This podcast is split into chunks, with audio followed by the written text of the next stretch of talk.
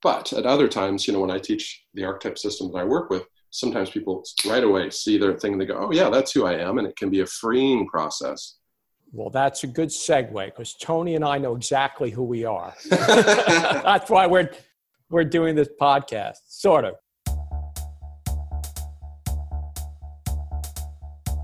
Welcome to the Artist Engineer Podcast. Join me, Tony Tran, and me, Bill Robert Cosby, along with our amazing guests, as we explore how people's inner artist and inner engineer present themselves in their technical careers, in the art that they create, and most importantly, in living creative lives. In this episode of the Artist Engineer Podcast, we're talking with Gary Bobroff. Gary is an international speaker, author, and workshop leader. His latest book is Carl Jung Knowledge in a Nutshell. And he's also the founder of Jungian Online, a referral site that connects clients with Jungian therapists worldwide. In our discussion, Gary explains the origins of Jungian archetypes and their relationship to personality types, such as Myers Briggs and the five Buddha families. We explore our artist engineer theme through the lens of the sage slash mediatrix archetype. With this archetype's strong interest in problem solving, understanding, and knowing. But also this archetype's shadow, or the values that artist engineers might be unconscious of, but could help them achieve more balance. Well, we are very happy to welcome Gary Bobroff to the show. Welcome, Gary. Thank you, Bill. Thank you, Tony. Thanks for having me. I'm excited to speak with you.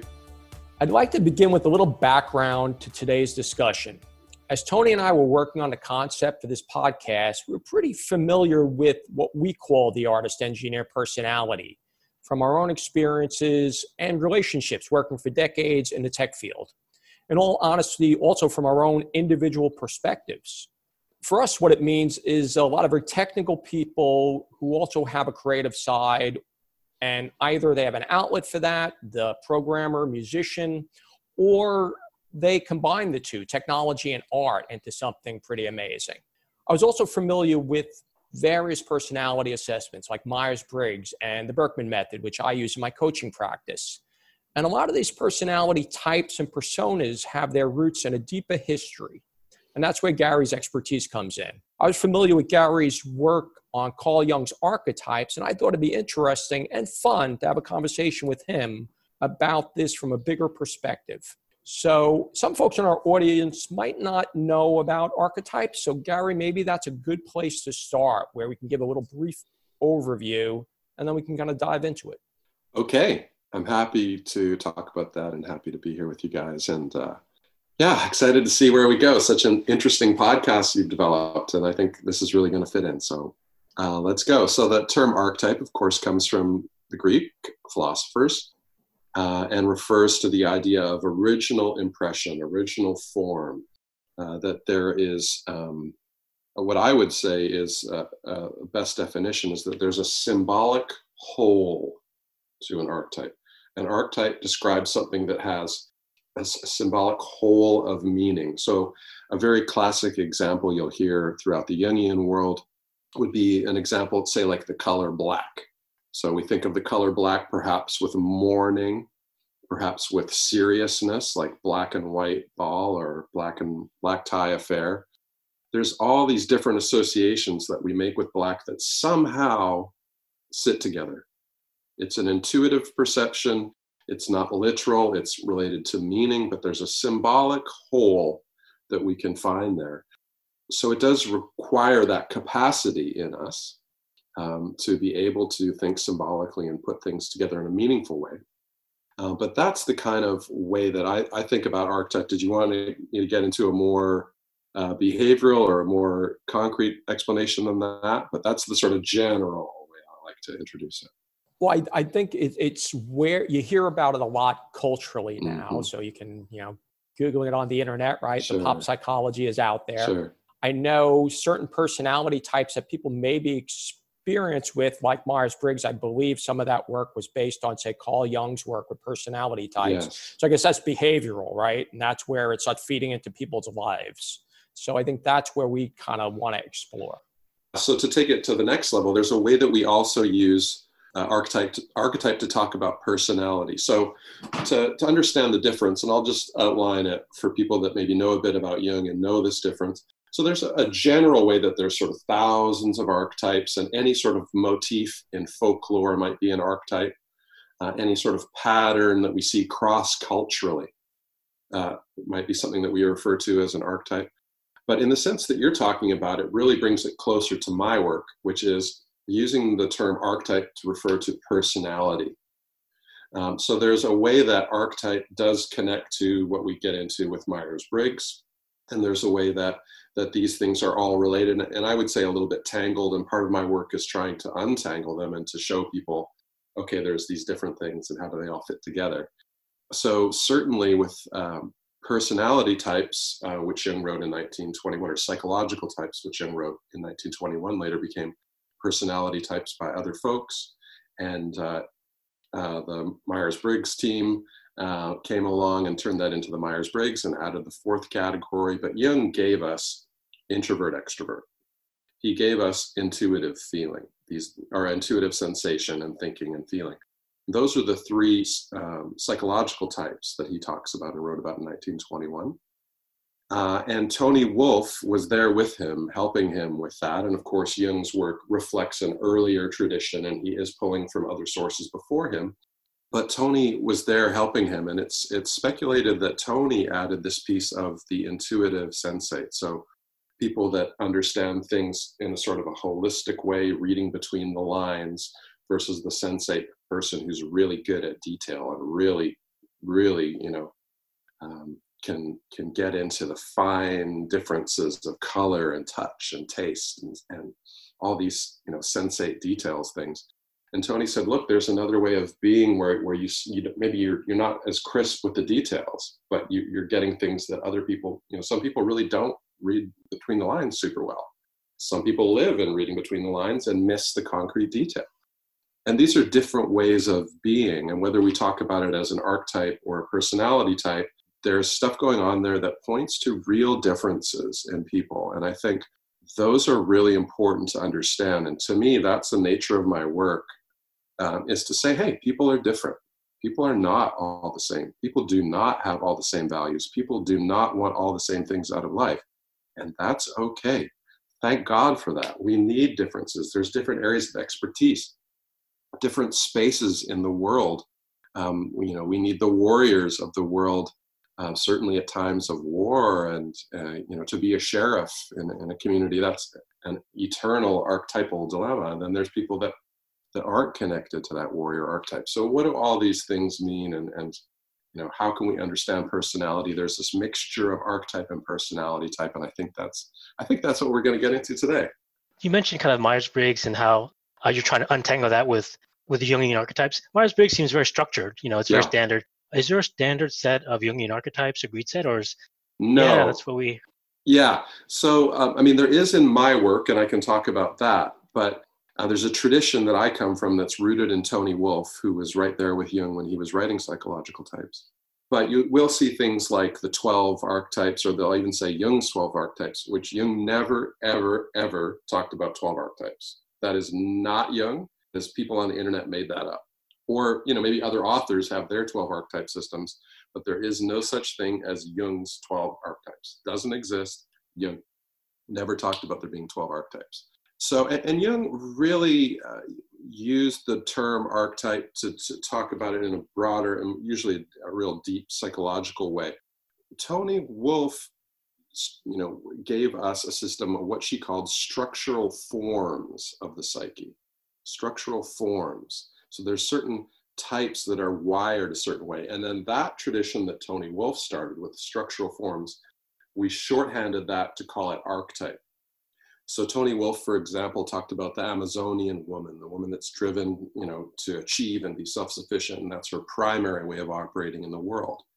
And so in my work, we talk about the warrior and the Amazon as a as a structural form of the personality, a, a primary way of finding fulfillment and identity in the world, and that they are profoundly opposite uh, in many people. Some people are going to have, uh, in Toni's system, there's four different archetypes, four different areas of life, and we can find primary identification and fulfillment and satisfaction in one. So, if again, to come back to the warrior and Amazon, because people, when we talk about that, can generally get it. Um, you know, the warriors and Amazons tend to be driven uh, by tangible achievement financial, physical, how fast can I get up the mountain? How much money can I earn? How many sales can I make today? That is genuinely motivating for warriors and Amazons. Now, I don't identify with that archetype, so that's not my primary way of being, but I can see that there's people that are very happy living their life in that. And so we don't all have to be the same. We can be different, and we'll start to unpack some of these different ways of being. But that's the general thing that there is this systematized Myers Briggs types of the introvert and the extrovert.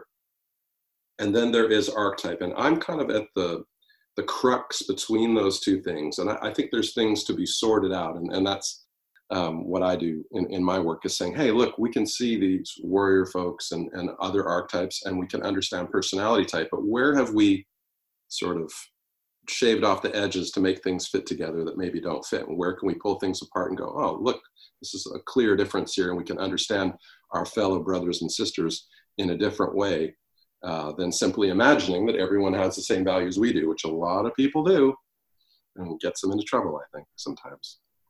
So I imagine the first part of that, understanding other people and where they are, is first understanding yourself and where you are and I'm people I would imagine have some trouble self-identifying even where they are because society tells them maybe where they should be. Yes. So how does that play into this system? Yes, yeah, I, I think um, it's often easier to see the archetypes in other people. So one of the archetypes that Toni talked about was, for example, mother. And uh, that became in the work that I do through a lineage of different teachers over the generations before me. Uh, it became father and mother. And one of the pe- one of the people that um, contributed to developing Toni's system was uh, Tad Guzie and uh, Noreen Monroe Guzie. And so they, they developed uh, from Toni's system mother and father, ma- male and female, masculine and feminine, we could say, versions of all these. And I do really think of them as, as yin and yang. I don't think, for example, when I say mother father, that's one archetype, not like men are this and women are that. It's mother father is one way of being. And when I talk about it with mother father, for example, it's an inherent orientation towards community first, team first, family first, corporate group first. Whatever I define my tribe as, that's who I serve and who I think about. And so when I teach people about mother father, and uh, there's also a strong overlap I, I, found with the five Buddha families from uh, Trungpa. In, in Trungpa's work, you know, there's a, this five Buddha family that fits with that as well. And what it talks about is folks that are oriented towards the community. They find fulfillment and identity in the group. And for a lot of people, that's a very primary drive.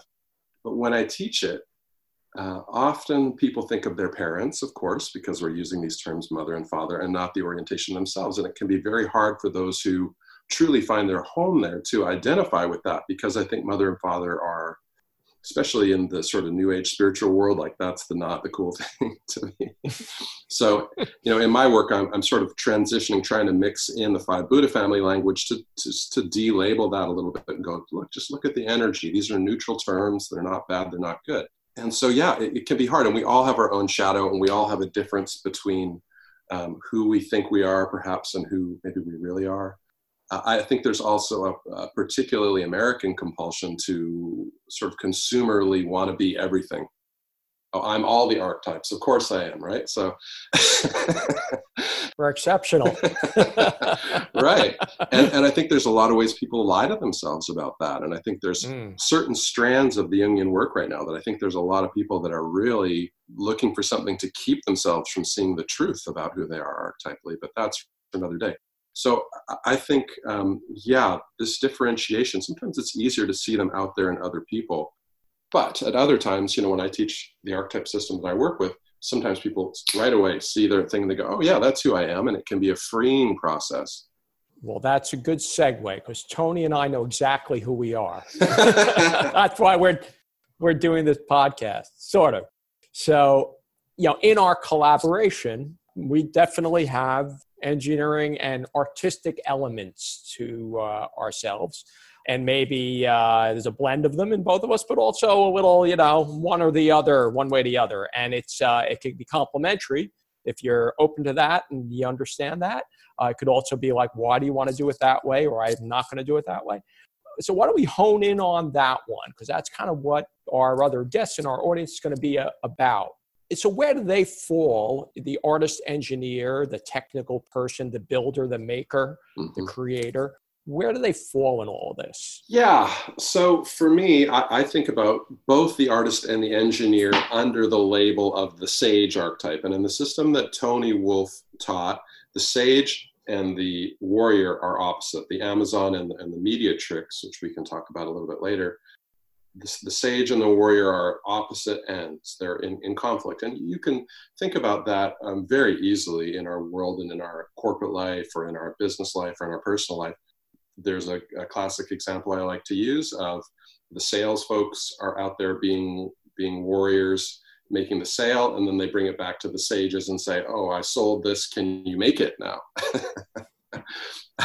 but within that sage dynamic i think both the engineer and the archetype uh, the engineer and the artist fit there but in slightly different ways so for me the engineer certainly is the sage it's about knowledge about understanding now when it comes to the construction site you're going to see a whole bunch of warriors down there, you know, enjoying getting her done. But in the terms of the, the, the architect or the engineer in, in that sense, sure, that's sage for sure. And I think the artist is too. We might want to peel those two apart by saying, well, perhaps the artist sometimes is someone a bit more connected to the feeling end. Jung split feeling and thinking as two ways of making value judgments about the world the engineer more in the thinking mode and in the objective mode and less in the subjective. So we can divide them up that way, but overall, both to me, artist and engineer are people who are getting off on problem solving, on puzzle solving, on how can this be done better, on uh, building a better, you know, mousetrap or whatever, whatever it is, and that that is inherently satisfying. Uh, my joke about uh, you know, uh, Warrior versus Sage, one of my jokes is, did you really love baseball more or did you love your baseball cards more? you know? and, you know, of course, we can, there are people that you could say, well, they've really got a good handle on both of those. Sure. And there's different ways we can chop this up and look at it. But I think we have to understand that there are people who live mostly in one or mostly in the other. And that creates a lot of the dynamic tension and the conflict in our world. Um, so I'm not really, I haven't really answered artist and engineer there. Do you want me to get more into that? So far, what you answered is right. And I think they are very similar and they have similar traits. But I guess having spent time, I also can see, and I'll give you an example. Yeah. Is uh, this is uh, years ago? I was doing work in a consulting business, uh, and there were two directors of the facilities, this large campus, actually, Memorial Sloan Kettering. And one was an architect and one was an engineer. Someone said to me, You can always tell who's running the building. One will look beautiful, one will run well. It's, that means it's either being run by an architect or it's being run by an engineer. So, but they're both very technical people in a way, but they and they both have to be creative problem mm-hmm. solving, yeah. solvers. Yeah. So that that subtlety yeah, between them. To me, that's thinking versus feeling. So Jung thought about thinking and feeling of ways of judgment. So it really fits with the example you gave. So the architect is is looking for beauty and aesthetic value. He's looking for something that really fits together well, that you know has that subtle, magical way that you can create something beautiful. And it's it's not you know it's an art. And the engineer, it's something technical. You can learn it. Uh, it, it's you know it either runs or it doesn't. You know this thing either works or doesn't. It either flies or it doesn't. It's a yes or a no. It's it's not subjective. So that's very much the difference between thinking and feeling in, in jungian work. I'm very interested in you mentioned the mediatrix and the sage kind of go together complementary mm-hmm. like maybe mother and father. But when i read in your book it seems to me like i don't see the connection. So but there is a connection. The sage is kind of an intellectual the media, uh, mediatrix is through their intuition. How do those fit together, like mother and father, sage media, mediatrix? Yeah, I think they fit together. Um, maybe you might think of it as, as like the shaman uh, archetype, which is certainly for me a part of sage. So the difference between these two, and, and Toni Wolff originally conceived the mediatrix from her own experience. Um, so the term mediatrix refers to the medial woman or medial person who knows something through the unconscious. So they've got a hit, they don't know why. So this is the oracle at Delphi. Many, many, I mean, virtually every indigenous and ancient tradition finds some place or some relationship to um, the medial person. So you can read the Roman historian Tacitus talking about a German seeress who knew that her, who claimed that her tribe of the German barbarians were going to defeat the Romans, and they did. He talks about how the Germans have this, have, you know, they really honor this figure and they honor people who women who can do this. And so there's an intuitive, you know, intuitive way of understanding you're getting knowledge from an irrational way. It's not logical, it's coming from a different source, yet it can be true. And of course, there's all kinds of shadow there. I mean, you can imagine that, you know, people saying they can do this when they can't, or, or all kinds of shadow, just as there is with any archetype. But in certain figures, you see both of them blended. I feel blended in them in my life. I, I run on intuition, but I'm certainly very sagacious. I've just written a very clear, objectively readable book on Jung but you know if you how i run my life is from my gut it's from my intuition and in jung's life he would i mean there's exa- so many examples of jung running from an intuitive or almost shamanistic place like he would say to his secretary such and such is going to call today you better make an appointment for them and they would you know this isn't every day but once in a while he would get little hits like that and it was just accepted and we don't go oh this is weird or supernatural or freaky i mean there's so much judgment about that, especially I, I, think, you know, in America, maybe England too. Certain countries really, really don't like that energy. And you can you can get into like the the shadow father versus the witch and witch burnings and all that. There's a real a lot of people can have a very be very frightened by that. And so what I'm saying is this is normal. This is natural, that way of being for some people. It's just part of the human mystery of life. Um, so, so there are differences there, but they're both interested in understanding. You might want to think about like divination. You know, we, we whether it's the I Ching or tarot or whatever form of divination, that there's a way that you know it's not rational, it's not logical, but sometimes it it's pointing to something that's true. Uh, and certainly these intuitive hits of knowing before you know, Jung did not see the psyche as something that lives in our brains. The psyche is a field, psyche extends time and space backwards and forward. There's all kinds of mysteries um, to the psyche and to the world that our culture just rejects, pretends isn't there, denies, doesn't want to, uh, you know, really allow to exist. But yet they're there. People have had experiences. They've had a sense of, oh, my loved one is in danger They've, you know, how many stories are there of a loved one appearing at, at a brother or sister's bedside when they're passing? There's a lot of mysteries of life that we've just shuffled off to the side that we don't want to look at. And Jung welcomed those in. That was part of his struggle with Freud. And there were all kinds of weird incidents like that between the two of them. Uh, and so he says, look, all of these people are interested in knowing so my my most general breakdown between the the sage mediatrix and the warrior amazon is knowing versus doing. Now, in some people, you can say, "Hey, they've got both those going on," and okay, that that's great. I'm not making judgments, and people can figure all this out for themselves. But understand that there are very different people. Some people want to just get her done, just show me what to do, and I'll crack at it. And some people, you know, want to reflect. They they want to have an inner process as what they do every day. And nobody's wrong. That's great. That makes a lot of sense to me in terms of tying together our view of the artist engineer. They're both searching, as you said, for knowledge, for understanding, just in different ways. Kind of a technical truth sometimes, like the most elegant way to do something, or an artistic truth. So that makes a lot of sense. It's very interesting. You also mentioned uh, the shadow uh, uh, one or two times in there, which you hear a lot about in the in the more new age society. And I don't know if everyone in our audience is uh, is familiar with their shadow or not. For this archetype, the artist engineer, what are their shadow issues? Okay, all right. You know, we, have just been pumping them up so far, telling them how great they are. you want me to cut them down a little? Yeah, you want me to cut, cut them down? Uh, well, and anything I say about the shadow of the sage and the mediatrix, of course, would be, you know, partly a lot of it might be my shadow too. So, well, the first thing is to say what we mean with shadow. So there's a way that that the word shadow sometimes just means anything that's unconscious in us. So when people say, "Oh, you know, oh, some shadow stuff," that that just sort of means anything that we're we're not quite conscious of, or something we don't know that we're doing. We don't understand that we're doing. So if someone has a complex, if somebody, and everybody does pretty much, have some complexes, have some, you know, unconscious actors roaming around in their psychological basement.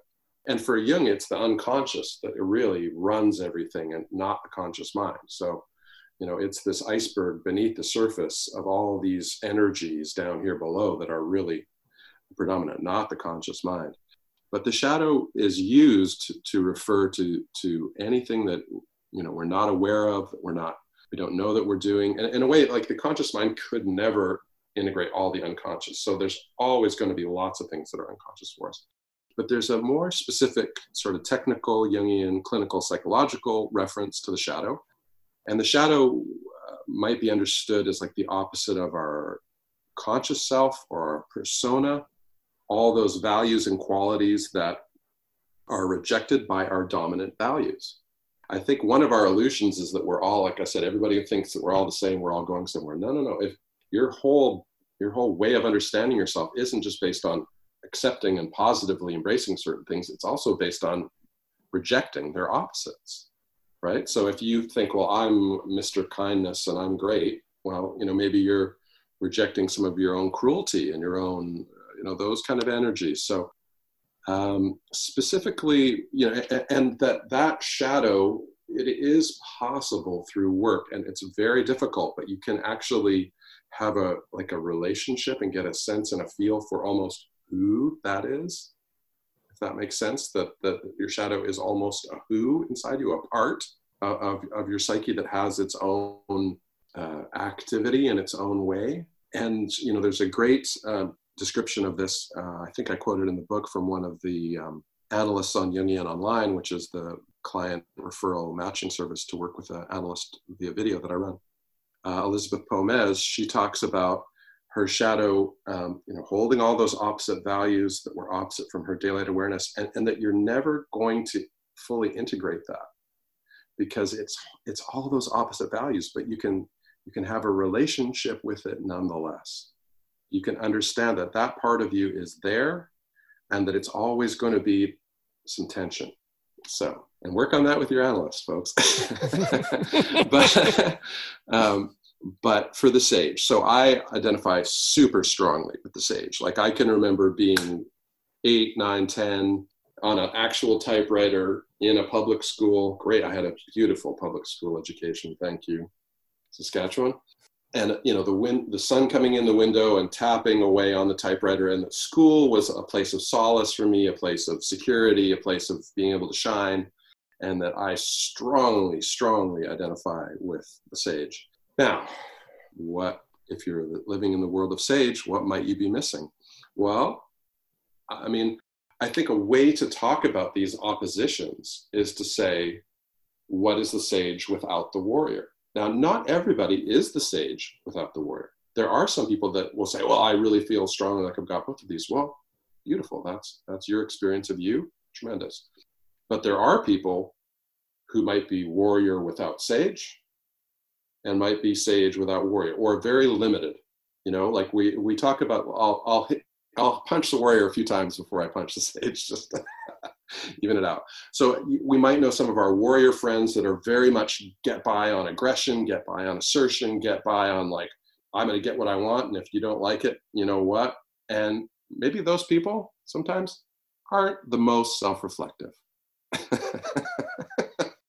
They're not necessarily spending a lot of time wondering about, you know, figuring things out and how they're affecting others. They're just bowling their way through the world. And God bless them you know that that's just as valid a way of surviving this crazy madness we're all in as anything else. And it gives them often they're very vital they're strong except there's lots of beautiful great qualities there. Now the sage in this knowing in this reflection in this inner world boy you can get lost in there. You know for me i need to go play tennis. I need to go get physical. I need to go do things to get me grounded and connected to my body and not just in my head and you know you can over self reflect you can get lost in the inner too much.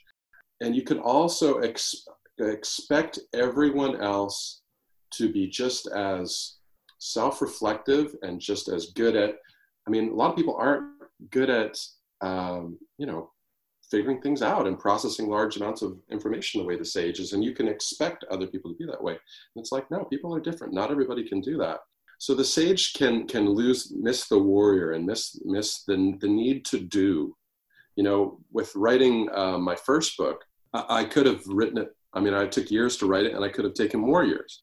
And that the sage will just endlessly polish that machine in the lab and just oh it's not quite perfect yet. Oh. It's like you got to send it and see if it'll fly. So you got to reality test your ideas it just reminded me of another one of our uh, interviews uh, quoted a steve jobs quote and he said that great artists ship You have to ship the product. I mean, it'd be great to make this great product, but if I don't ship it, it doesn't matter. yes. Yes. Yeah. Yeah, that resonates a lot. I mean, we we all know that the idealistic computer programmer have to do it right, got to get it right, or the idealistic artist. You know, you ha- you have to get this painting or this music exactly uh, perfect. That makes a lot of sense in terms of being able to balance kind of what your persona is, kind of what your uh, outward nature is, and something that might be holding you back. Yeah, well, and and think about it. I mean, there's so many ways we can look at it. Also, personally, too. Like maybe you're not asserting yourself to get your needs met in the world in certain ways because you've you've you know withdrawn into that inner space. So, you know, there's a lot of different ways that we can look at the shadow of the sage and say there, there's qualities of life you might be missing. And I think looking at the opposite archetype for what you might be missing is just a real handy thing. And then to me, you know, when I'm working with people, I say, own your own your gold first. I mean, try and say, look, I'm a brilliant artist. I'm a brilliant engineer. I'm a, I'm great at this. I'm, you know, own those good qualities before you start looking at other archetypes and say, well, oh, I need to be that too. Well, we're never going to be all of them. We're, we're just really never going to be all of them. And it, and there's some, a lot of people out there saying, oh, you know, you're going to integrate this, you're going to integrate that. And it's like, no, you're going to pretend you've integrated those things for a weekend workshop for a minute you know and it's like just own who you are and, and celebrate who you are and then look across and go okay those people are opposite from me. I sure would like to to be a little bit more like that. So i'm going to dip my toe in that water and try. Yeah i'd be happy if i got one archetype and one kind of one whole self nailed down versus the 12 of them yes yes. You know, we were talking kind of in career and, and either art and technology, and you mentioned just in your own life. And I remember this even with some of the personality assessments. People say, well, I'm that way at work, but I'm this way at home, and I'm that way with my friends, and I'm this way over here. You know, how much shifting really happens in those uh, in those different settings? I personally don't believe there's much shifting in terms of personality type and archetype in the course of life maybe some adjusting, like a midlife change. I've been this in the second half of my life. I'm, I'm going to be more that. One sort of shift, a slight shift, not a complete flip to the opposite, but a, you know, our chart's a circle, so we move a little towards one wing or one side or the other. So I don't think people and personalities shift much developmentally. I think that's very overstated, and most people that suggest that aren't really being too honest with themselves. That's my opinion. But this thing you're talking about, if I experience myself in different archetypal spaces or personality type spaces with different people, sure. And I mean, I think unfortunately for a lot of people, going to work means putting on a fake persona, putting on a, a way of being that you necessarily isn't authentic. So there's that. And our world asks them to do that, you know? And I mean, frankly, a lot of, you know, the world is sucking up to people you know, or something like that, right? So, you know, that maybe isn't comfortable or pleasant or whatever. And so people have to put on a certain way of being. So you can find, and people often will go, oh, I don't like, I, I know that there's that part of me and I feel bad or I don't like it. So there can be these different places and spaces, and I'm a certain way here and I'm a certain way there. But I think if you, I mean, when I'm working with somebody around personality type and archetype, I, I want to talk about who they really are, who they're authentic, self and what authentically motivates them without value judgments about different spaces of that, without saying any one of these is bad. All of them can be good or bad, and, there's no right or wrong archetype. Right. We've had conversations about this uh, here uh, on a couple interviews and also just between each other about there's a whole bring your whole self to work, bring a more authentic self to work and and the fact that people are now zooming into each other's living room certainly adds to that sure. so so hopefully there's a, a shift in that where we break from those yeah. different personas and uh, you put on the suit and look like this and then go home and for, act for like sure. this. people talk about that you can almost imagine that as like the midlife crisis right? It's like oh i've been i've been faking it i've been faking it now i want to be real. Or you know as people mature in their careers they do, they don't want to be fake. They do want to work somewhere where they can be real or they want to start their own business and find a way that they can be real in the world and be valued for that. I mean that's beautiful when you can really find your primary income through doing things that are meaningful and truly your own i mean that's beautiful and that is you know what we all want to do and uh, i think a good archetypal understanding certainly helps and personality type too we have a lot of those stories as well uh, in in the people on this podcast, people who switch careers, kind of in the middle to kind of be a little bit more true to themselves. It's very very common actually uh, when people kind of go through a bit of like struggle to like be a different person, and then they they realize kind of what what uh, kind of fulfills them. Yeah, yeah, yeah. So you mentioned your work. Maybe just talk a little bit. I know some of it. I, I know you're an author. I know you do trainings. I, I, I, but tell us a little bit about what what you what you are doing, how you're helping people with this. Sure, thank you. So the archetype work that I do right now is called archetypal nature. There's probably going to be a transition in how I brand that uh, material soon, but for now, folks can check out archetypal nature, and I will be doing an intro course to that. Probably, well, it will start in January. So I've been doing that for a long time. My first um, exposure to that material was over 25 years ago. So I've been seeing the world through that lens for a long time and had a lot of time to think about all the questions. And so there's the archetype piece. Then about 10 years ago, I started Jungian Online, which again connects people with Jungian analysts to work via video. Started that in 2011, and it is going crazy now, as you can imagine, uh, which is very meaningful because I mean, both the analysts and the clients are very grateful, and people are able to do the kind of work they want to do from home and and uh, with safety and security and ease and comfort. It's better for the environment. So uh, Jungian Online uh, has been booming. I'm also starting Jung Academy, which is a place where the analysts on Jungian Online and myself are going to be offering courses uh, that are for everyday people uh, on how these things all work. So, uh, and I did write this book that came out in May that you guys read, which was um, Carl Jung Knowledge in a Nutshell. Uh, for the Arcturus book series, Knowledge in a Nutshell. And people have been I mean, the feedback has been amazing and it feels really wonderful. And I'm very moved by it. And uh, I appreciate the nice things that you guys have said to me about it as well. So. Well, this has been a great conversation, and uh, and, and I'm sure that work of connecting people, there are people do need so much help right now, as we uh, we all go through this as a connected world. The work is certainly fascinating. This has been terrific, and I want to thank you for being on the show with us. Thank you for having me. This is really fun. Good luck with it.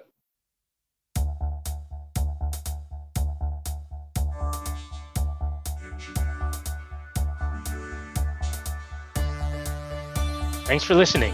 We hope you enjoyed this episode. You can email us at podcast at theartistengineer.com if you have show ideas or want to follow up with feedback or just want to say hi. We'd love to hear from you, so feel free to connect.